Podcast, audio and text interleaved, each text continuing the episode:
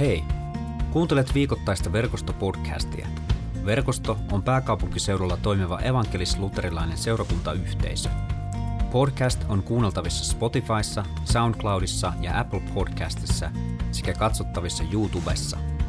Lisää tietoa verkostosta löydät osoitteesta verkosto.net. Hyviä kuunteluhetkiä.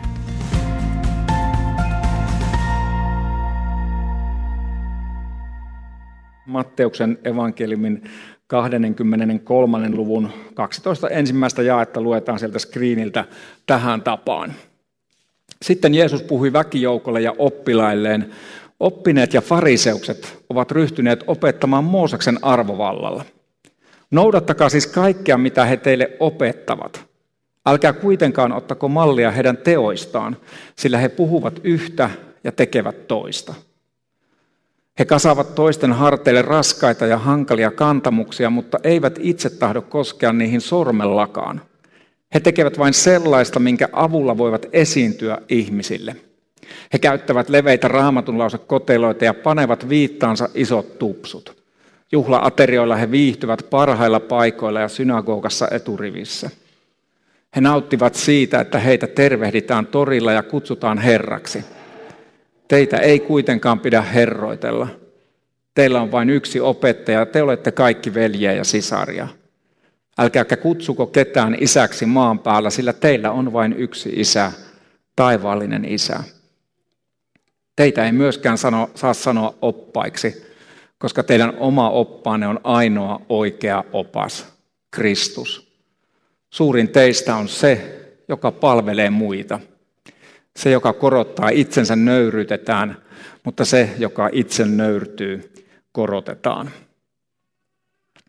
Tämä tässä kuulemamme oli Jumalan sana ja nyt sitten mitä tästä seuraa, niin on sellaista pohdintaa siitä, että kuinka nuo ikiaikaiset sanat, mitä ne voisivat tarkoittaa sulle ja mulle ja meille kristittyinä seurakuntana tänään niin kuin meidän elämässämme ja tästäkin eteenpäin. Tuon tekstin tausta on sellainen, että, että Jeesus puhuu oman aikansa uskonnollisille eksperteille. Nämä fariseukset oli sen ajan sellaisia oikein niin kuin hardcore, sellaisia niin kuin kunnon, kunnon uskovia juutalaisia. Voisi sanoa, että ne oli niin kuin töissä seurakunnassa, niin kuin vaikkapa nyt allekirjoittanut, ja, ja olivat niitä, jotka kertoivat ihmisille Jumalan suunnitelmia ja ja olivat, olivat merkittävässä asemassa yhteiskunnassa. Sitä nyt enää oikein nykypapeilta ei. Se merkittävä asema on poistunut jo joitakin vuosia tai vuosikymmeniä sitten Suomesta, mutta ehkä jo, jotenkin vanhan kansan mielessä edelleen pappia saatetaan, että no nyt tuli pappi paikalle. Että, mutta, mutta, mutta fariseukset oli tosi silleen korkeassa asemassa omassa yhteiskunnassansa ja, ja, ja tota, Jeesus, joka yleensähän me nähdään Jeesus, hän on aina hirveän armollinen, myötätuntoinen ja, ja tota, täynnä lempeyttä ja rakkautta, niin hän onkin tosi kriittinen. Itse asiassa jos lukee tarkkaan evankeliumin, niin hän on yleensä aika, aika kiukkunen näille fariseuksille. Että tämä ei ole ainutkertainen juttu. Ja tota, mä mietin, että miten tämä näin menee, että kun Jeesuksen niin kuin ehkä se yksi ydinkritiikki on siinä näin, että fariseukset puhuvat yhtä ja tekevät toista.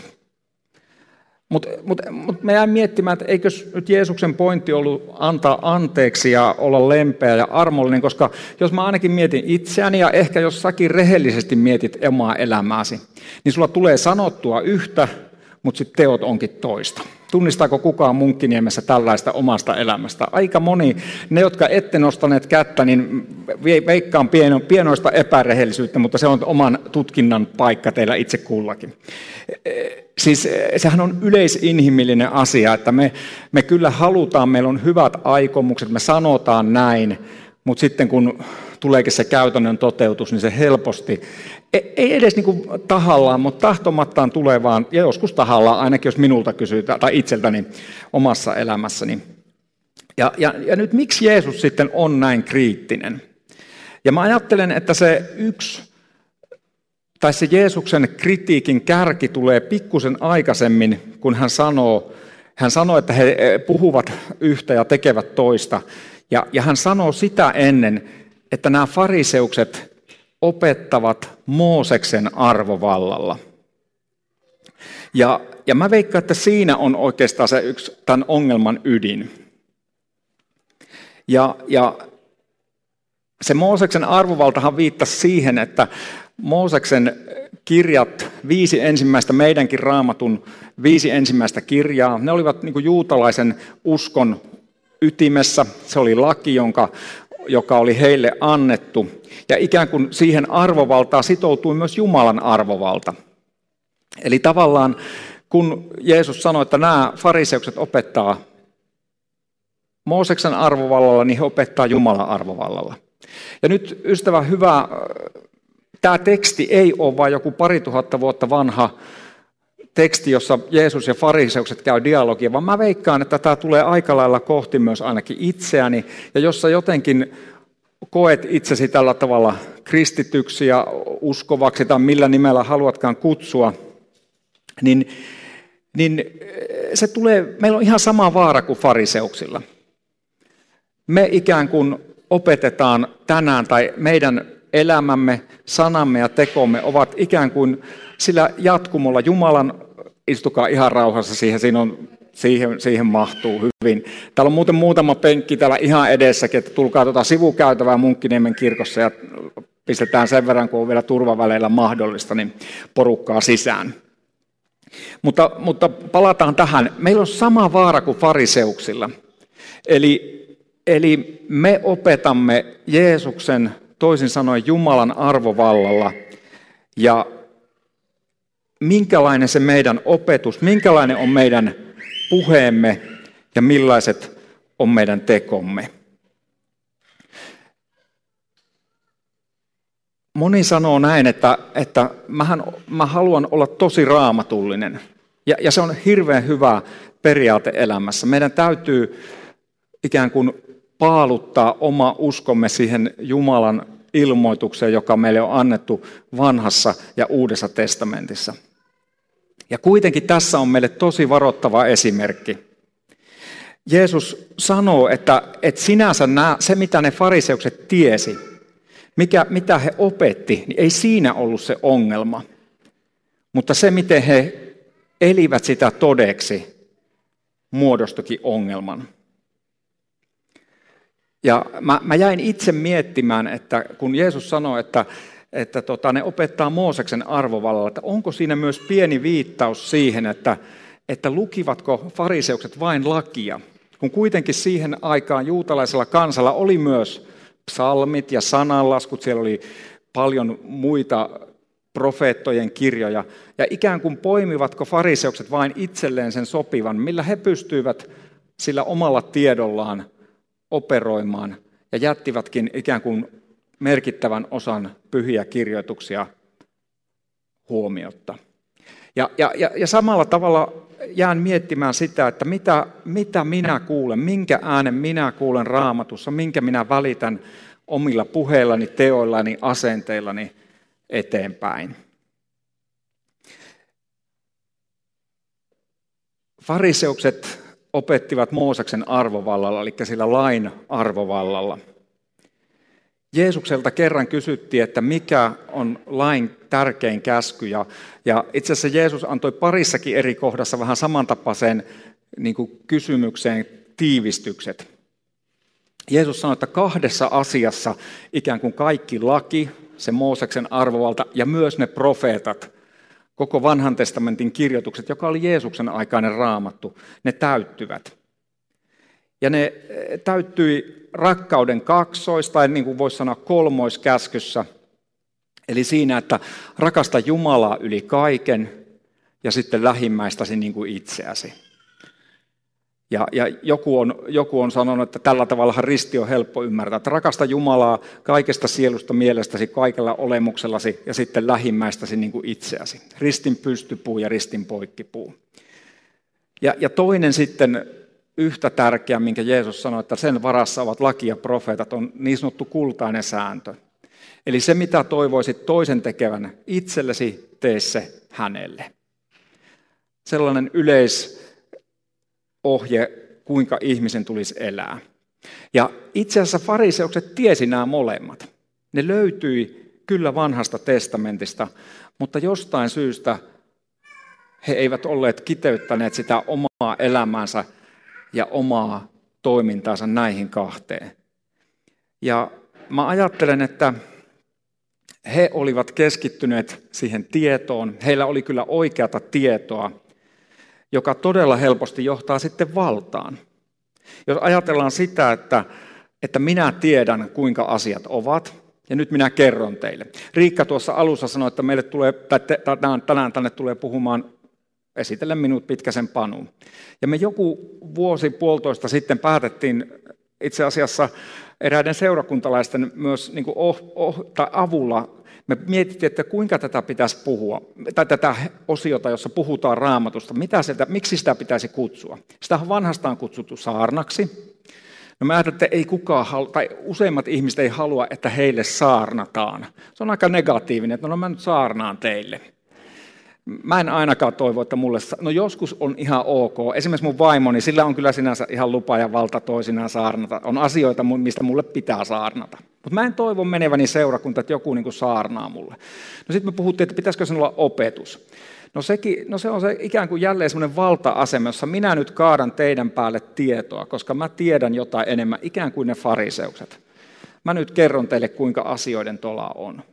Ja sen jälkeen me tultiin, että ei, sovitaan niin, että me, me puhutaan raamatun tekstistä, me puhutaan evankeliumitekstistä. Voisi melkein sanoa, että me pohdiskellaan. Me ollaan yhdessä etsimässä ja löytämässä hyvän Jumalan rakkautta ja hänen tahtoansa meille yksilöinä ja meille kollektiivisena seurakuntana. Itse asiassa globaalina Kristuksen kirkkona. Ja tämä on niin yksi kokoontuminen tänään tässä onlineissa ja Munkkiniemen kirkossa, jossa me tasavertaisina Jeesuksen opetuslapsena. Niin kuin hän tuossa tekstissä monesti toistaa, teitä, teitä, kenenkään ei pitäisi herrotella, teillä on vain yksi opas tai opettaja, niin kuin aikaisemmat käännökset sanoo.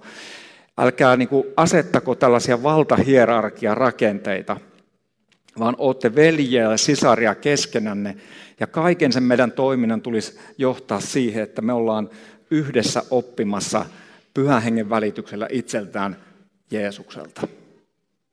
Ja jotenkin tämmöisellä ajatuksella mä ajattelen, että mä toivoisin, että me voitaisiin olla verkostolla ja, ja jos sun kotiseurakunta on joku muu, niin että sä voisit kysellä, että onko tämä semmoinen tapa, mitä me halutaan niin kuin kristittyinä olla löytämässä, että enää ei olisi niin kuin vaan, on olemassa rooleja, on olemassa tehtäviä, Riikka ja minä ollaan tänään täällä ja tässä oli Tinja ja Antti soittamassa ja moni muu on olemassa tehtäviä, joissa me voidaan palvella toinen toisiamme.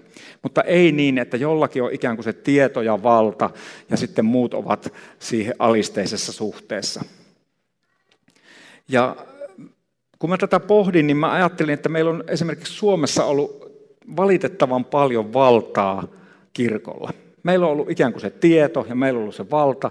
Täällä on joitakin meitä, jotka ollaan sen ikäisiä, että me muistetaan hyvinkin se aika, kun yli 90 prosenttia suomalaista kuulu kirkkoon. Rahaa oli niin paljon, että, että ei tiennyt mitä sillä kaikella tekisi, joka johtaa semmoiseen tiettyyn valta-asemaan, jossa se, me ollaan nyt ne oikeassa olevat ja me kerrotaan nyt tästä kansalle, kuinka asiat on. Ja, ja, ja mä veikkaan, että yksi meidän kirkon kriiseistä on, on juuri tämmöinen valta-asema, joka nyt sitten on ehkä hyvä, hyvästäkin, hyvälläkin tavalla murtunut. Ei niin, että se pelkästään on helppoa, kun, kun ihmiset lähtee kirkosta, mutta mä en yhtään ihmettele myöskään sitä, että ihmiset luopuvat kirkosta. En usko, että ihmiset kääntävät sinänsä selkänsä Jumalalle. He eivät ehkä koskaan ole oikeasti kuulleet sitä, miten hyvä Jumala on, mitä Jumalan ajatukset on heitä kohtaan. Ja tässä meille on, meille on jokaisella tärkeä tehtävä, koska me, jos olet Jeesuksen seuraaja, niin sinä operoit Jeesuksen arvovallalla. Ja näin mä ajattelin, että, että se tieto johtaa helposti valtaan, kun taas Jeesuksen tie olisi sen, että tiedon ja vallan sijasta meillä tulisi olla luottamusta ja rakkautta. Me ei kaikkea ymmärretä, me ei kaikkea tiedetä ja silti me voidaan luottaa hyvää Jumalaa. Meillä on erilaisia mielipiteitä, me nähdään tiettyjä teologisia asioita, uskon totuuksia, tärkeitä itse kullekin meistä eri tavalla. Ja silti meillä voi olla luottamus, kunnioitus ja rakkaus toisia ihmisiä kohtaan, eikä niin, että meillä on sellainen tieto ja valta. Tieto ja valta johtaa helposti tämmöiseen luokitteluun ja alistamiseen, ne, nuo tuolla ja me täällä, kun taas luottamus ja rakkaus johtaa mun nähdäkseni myötätuntoon ja palveluun. Ja näinpä jotenkin se Jeesuksen, anteeksi, kuuluu kauhea kohdus, Tätä Jeesuksen ohje siitä, että, että älkää asettuko herrottelemaan tai herroiksi keskenään, älkää asettuko valta-asemaan, on mun mielestä semmoinen meille kristityille tosi hyvä ohje, mutta se on myös yleismaailmallinen ohje. Niin kuin tietysti Jumalan totuus, se toimii kaikkeen elämän, elämän alueille. Tämmöinen Sir Acton, 1800-luvulla elänyt brittiläinen politiikan tutkija ja, ja itsekin politiikassa mukana ollut, niin häneltä on tällainen kuolematon lause, että valta turmelee ja absoluuttinen valta turmelee absoluuttisesti. Ja mun mielestä sen on nähnyt tässä ainakin korona-aikana tota, tosi moni valtaa pitävä on jäänyt kiinni sellaisista, että on ollut joitakin koronarajoituksia ympäri maailmaa ja sitten itse onkin eletty ihan mitä sattuu. On oltu lomilla ja tehty silloin, kun pahimmat lockdownit, niin onkin oltu ihan missä sattuu. Ja se on, se on semmoinen yleismaailmallinen asia. Me ollaan asuttu perheenä aikanaan pitkä aika Keski-Aasiassa, muslimimaailmassa, ja siellä oli sellainen sanonta, että älä tee niin kuin imaami sanoo, anteeksi, tee niin kuin imami sanoo, mutta älä tee niin kuin hän tekee. Eli täsmälleen sama ohje, joka Jeesukselta löytyy. Että tehkää niin kuin fariseukset sanoo, mutta älkää tehkö niin kuin he tekee. Heidän kielessä aivan sama, sama lause. Ja sitten se tulee ihan kohti jokaista meitä. Mä muistan sieltä Keski-Aasian vuosilta, että mä olin kerran esimerkiksi kaupassa ja mä olin ostanut sellaisen niin kuin ladattavan tämmöisen aurinko, aurinkokenno valaisimme ja ajattelin, että hirveästi on sähkökatkoja, että onpas hienoa, että nyt löytyi tällainen helppo ratkaisu, että olisi jotain valoa kynttilöiden lisäksi kotona ja mä menen himaan ja kuinka ollakaan, eihän se laite toimi ollenkaan. No ottaa pikkusen patti, että no niin, tällaisen nyt ostin ja lähden takaisin sitten seuraavana päivänä kauppaan ja sitten siinä menen tiskille ja kerron, että kuule, nyt kävi silleen, että tämä ei laite ei toimi. No sanon, että no valitettavasti hän ei voi tehdä mitään. Mutta no hyvänen aika, että mä ostin tämän eilen, että sä et voi tehdä mitään. Sanoin, no ei, ei silloin mitään takuuta. Että... Ja sitten niin kuin pitkäsellä napsahti. Ja sitten tulee kaikenlaista kertomusta, että miten tämä nyt näin. Ja sitten poistun niin tuohtuneena paikalta. Ja sitten tota, meni ehkä pari viikkoa ja mä olin sitten erään ystäväni luona kylässä. Ja siellä on iso joukko miehiä ja täysin tuntemattomia suurin osa, ja siinä sitten jotakin jutellaan small talkia, ja yksi heistä sanoi, että hei, että mähän muistankin sinut, me ollaan nähty, ja no mä ajattelin, jaa, että no sepäs kiva, että missä me ollaan nähty, ja no sä olit tuossa pari viikkoa sitten niin yhdessä sähköliikkeessä käymässä. Tiedätte sen tunteen, kun tietää, mitä on sanonut ja mitä näin, ja, ja, ja näin, näinpä se sitten suurena Jumalan rakkauden lähettiläänä siellä, niin tein ihan valtavan vaikutuksen. Ei varmaan hän koskaan unohtanut sitä suomalaismiestä sähköliikkeessä. Ja, ja, ja tällaisia me ihmiset ollaan. Ja jotenkin mä haluaisinkin näyttää teille nyt tuommoisen kuvan tuonne screenille, jos, se, jos saadaan se tonne. Tämä on Helmiä sijoille sarjakuva. Mä luen nyt nämä, jos joku ei näe. Eli täällä on ensin tämmöinen isä Yrjö tapaa tämmöisen Rotta-nimisen henkilön, tulee Rotan kotiin ja sanoo näin, hei Rotta, olen isä Yrjö lähikirkosta. Olen huomannut, että et ole käynyt siellä viime aikoina. Rotta vastaa, on ollut kiireitä. Isä Yrjö jatkaa, no sinun on alettava käydä siellä säännöllisesti ja sinun on lopetettava juopottelu ja kiroilu ja häiriköinti, siis jos haluat päästä taivaaseen.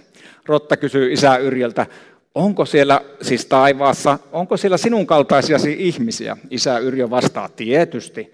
Ja sen jälkeen Rotta kertoi ystävälleen sijalle myöhemmin, että ja juuri silloin valitsin elää synnissä. Mä sain tämän, sain tämän eräältä seurakuntalaiselta, verkostolaiselta tota, kesän aikana, kun yhdessä online-saarnassa oli ollut mulla jokseenkin tämmöinen lause, että ihmiset tulevat lähemmäs kirkkoa, kun kirkko tulee lähemmäs ihmisiä. Mutta ei se ihan aina taida valitettavasti mennä niin. Siinä olisi voinut olla, että, se on, että Panu Pappi tuolta Munkkiniemestä, hei. Ja, ja jotenkin se, että minkä, millä tavalla me kohdataan toinen ihminen, niin se antaa sen Jeesuksen arvovallan. Kohtaako ihminen kohdatessaan minut Jumalan rakkautta vai kohtaako hän arvostelua, mittailua, tuomiota, tuon ihmisen ajatukset, tuon ihmisen elämäntapa ja eettiset valinnat ja, ja muut eivät ole Jumalan mielen mukaisia, vai kohtaako ihminen myötätuntoa, rakkautta, palvelua, vai kohtaako hän tietoa ja valtaa ja luokittelua ja alistamista. Jostakin tällaisesta mä veikkaan, että tämänpäiväisessä tekstissä Jeesus meille puhuu. Alfa on ihan huikea paikka ja mä haluan laittaa seuraavan slaidin sinne. Se on paikka, jossa ihminen voi myötätuntoisesti tai myötätuntoisessa ilmapiirissä etsiä luottamusta hyvään Jumalaan rakkauden äärellä ja ehkä löytää myös jotakin tietoa, joka voi auttaa häntä luottamaan ja rakastamaan Jumalaa, itseä ja toinen toisiamme enemmän. Jos et tiedä mikä alfa on, niin käy verkosto.net kautta alfa-sivuilla ja, ja tänä syksynä me toivotaan, että näiden koronarajoitusten puitteissa me voidaan järjestää turvallinen alfa maanantaisin täällä, täällä Munkkiniemen kirkossa alkaen 6. syyskuuta kello 18 ja sitten 16. syyskuuta Espoolahden kirkolla. Myös onlineissa kokoontuu alfoja, jotka kokoontuu Zoom alustalla, eli niin kuin Teamsit, Meetsit, niin kuin kaikki tiedämme näitä videoalustoja, niin tule ihmeessä, jos olet alfa jo käynyt tai olet muuten koet, että se ei ole juuri sinua varten, niin tuu mukaan tiimiin tai kutsu joku ystäväsi. Me luvataan, että, että siellä ei ole tuollaisia isä Yrjön tai pitkäisiä sähköliikkeessä kaltaisia ihmisiä ainakaan kovin montaa. Ja jos on, niin sitten raportti minulle. Ja sitten minä yritän olla vuorostani lempeä kertoessani isä Yrjölle, että ei näin. Katsotaan kuinka siinä käy, mutta hei ystävä hyvä, jätä alfat rukouksiisi, tule mukaan. Ja jos seuraat tätä onlineissa ihan eri puolilta Suomea tai mistä päin seuraatkaan, niin Online Alfa on loistava mahdollisuus myös miettiä näitä elämän suuria kysymyksiä. Ja tosiaan verkosto.net kautta Alfa, sieltä löydät kaiken tarvittavan siihen nähden. Eli lopuksi, mikä meidän tehtävämme on sitten, miten me voisimme operoida ikään kuin sillä Jeesuksen arvovallalla niin, että, että hänen rakkautensa saisi välittyä meidän kauttamme. Jeesus tiivisti sen siihen kultaiseen sääntöön ja rakkauden kaksoiskäskyyn. Myöhemmin apostoli Paavali kirjoittaa galattalaiskirjeessä seuraavasti. Kantakaa toistenne taakkoja, niin te toteutatte Kristuksen lain. Jumalan rakkaus, jossa saa vaikuttaa meissä, niin se ajaa meitä lähemmäksi toinen toisiamme – ei niin kuin tuo isä Yrjö, vaan, vaan sillä tavalla, että me nähdään toinen toisemme sillä tavalla, kuin Jumala näkee. Niin, että me voidaan tietää olevamme itse rakastettuja ja sitten sillä rakkaudella rakastaa toisia ihmisiä. Ja niinpä meidän mun mielestä pitäisi kysyä itseltämme, että olenko mä kantanut toisten kuormia tai taakkoja vai olenko mä lisännyt niitä taakkoja. Se fariseusten ongelma oli se, että sillä tiedolla ja vallalla he lisäsivät taakkoja toisten kannattavaksi, mutta eivät halunneet niitä kantaa. Kun taas Kristus kutsuu sinua ja minua kulkemaan lähellä toinen toisiamme ja kantamaan toinen toistemme taakkoja. Miten tuohon myötätuntoon voisi päästä? Mä ajattelen, että se yksi helpoin resepti siihen on se, että katso itseäsi peiliin, mitä ikinä sieltä näetkään, tai, tai jos otat vaikka selfien, niin, niin Kerro itsellesi sydämessäsi, sano vaikka ääneen, jos haluat, että siellä on Jumalan kuvaksi luotu, täydellisesti rakastettu, täydellisesti hyväksytty, Jumalan intohimoisesti, äärettömästi, iankaikkisesti rakastama ihminen, joka on monella tavalla vajavainen, rikkonainen, tekee asioita, jotka eivät ole oikein ja aina saa uudelleen ja uudelleen ne anteeksi. Ja jos sä pystyt näkemään itsesi noin, niin sen jälkeen se toinen ihminen, jonka myös peilissä on ne säröt, joka on jollain tavalla eri tavalla rikkinäinen ja vajavainen ja haavoitettu ja haavoittava, niin kuin me itse kukin olemme toinen toisiamme kohtaan, niin silloin se myötätunto, kun me ensin saamme itse kokea sitä Jumalan myötätuntoa, rakkautta, niin se voi saada meissä aikaan sen rakkauden, jolla me voidaan lähteä rakastamaan tätä maailmaa, toinen toisiamme, palvelemaan ja elämään todeksi Kristuksen laki. Tänään täällä Munkkiniemen kirkossa me saadaan nauttia siitä ehtoollisessa. Jeesus sanoi, että suurin teistä on se, joka palvelee muita. Jumalan poika tuli itse tähän maailmaan etsimään meitä syntisiä, palvelemaan meitä, kuolemaan meidän kuolemamme ja voittamaan kuolema ylösnousemuksessa. Tuossa esimerkissä on meille jokaiselle se iankaikkinen esimerkki itsensä uhraavasta rakkaudesta, joka antaa kaikkensa toisen puolesta, palvelee toista ihmistä. Siihen Jumala kutsuu meitä tänä iltana, tänä tulevana viikkona, tänä syksynä kysymään, kuka on se ihminen, jonka rinnalla minä voin kulkea, kuinka minä voin palvella lähimmäistäni. En antaa hänelle lisää taakkoja, vaan kantain hänen taakkojaan Jumalan rakkaudessa ja myötätunnossa. Me ei onnistuta tässä ja sen takia on hyvä käydä rukoilemaan, tunnustaa se, että elämä ei ole mennyt aina niin kuin Strömsössä ja tietää se, että Jumala antaa meille kaiken anteeksi. Rukoillaan yhdessä. Kiitos rakastava Jumala, että sinä et pelkästään rakasta, vaan olet rakkaus. Lähetit Jeesuksen tähän maailmaan, Isä, osoittamaan sen, kuinka suunnaton, ääretön sinun rakkautesi on. Kiitos Jeesus, että kuolemalla ristillä sinä annoit meille esimerkin, kuinka luopua omasta, luopua jopa omasta elämästään rakastaakseen ja palvellakseen, palvellakseen toisia ihmisiä. Tässä hetkessä me tunnustetaan, että me niin vajavaisesti osataan elää elämämme, rakastaa, olla myötätuntoisia. Anna meille anteeksi, että me ollaan usein mieluummin oikeassa, kun oltaisiin myötätuntoisia tai, tai palvelevia.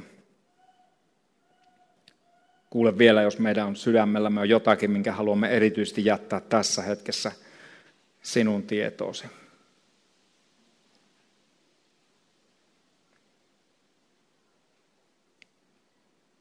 Jumala vakuuttaa sanassa, että niin kaukana kuin itä on lännestä, niin kauaksi hän siirtää kaikki meidän rikkomuksemme ja meidän syntimme.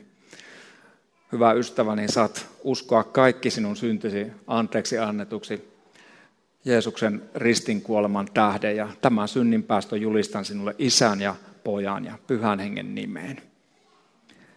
Isä, me kiitämme siitä, että sinä olet meidän kanssa.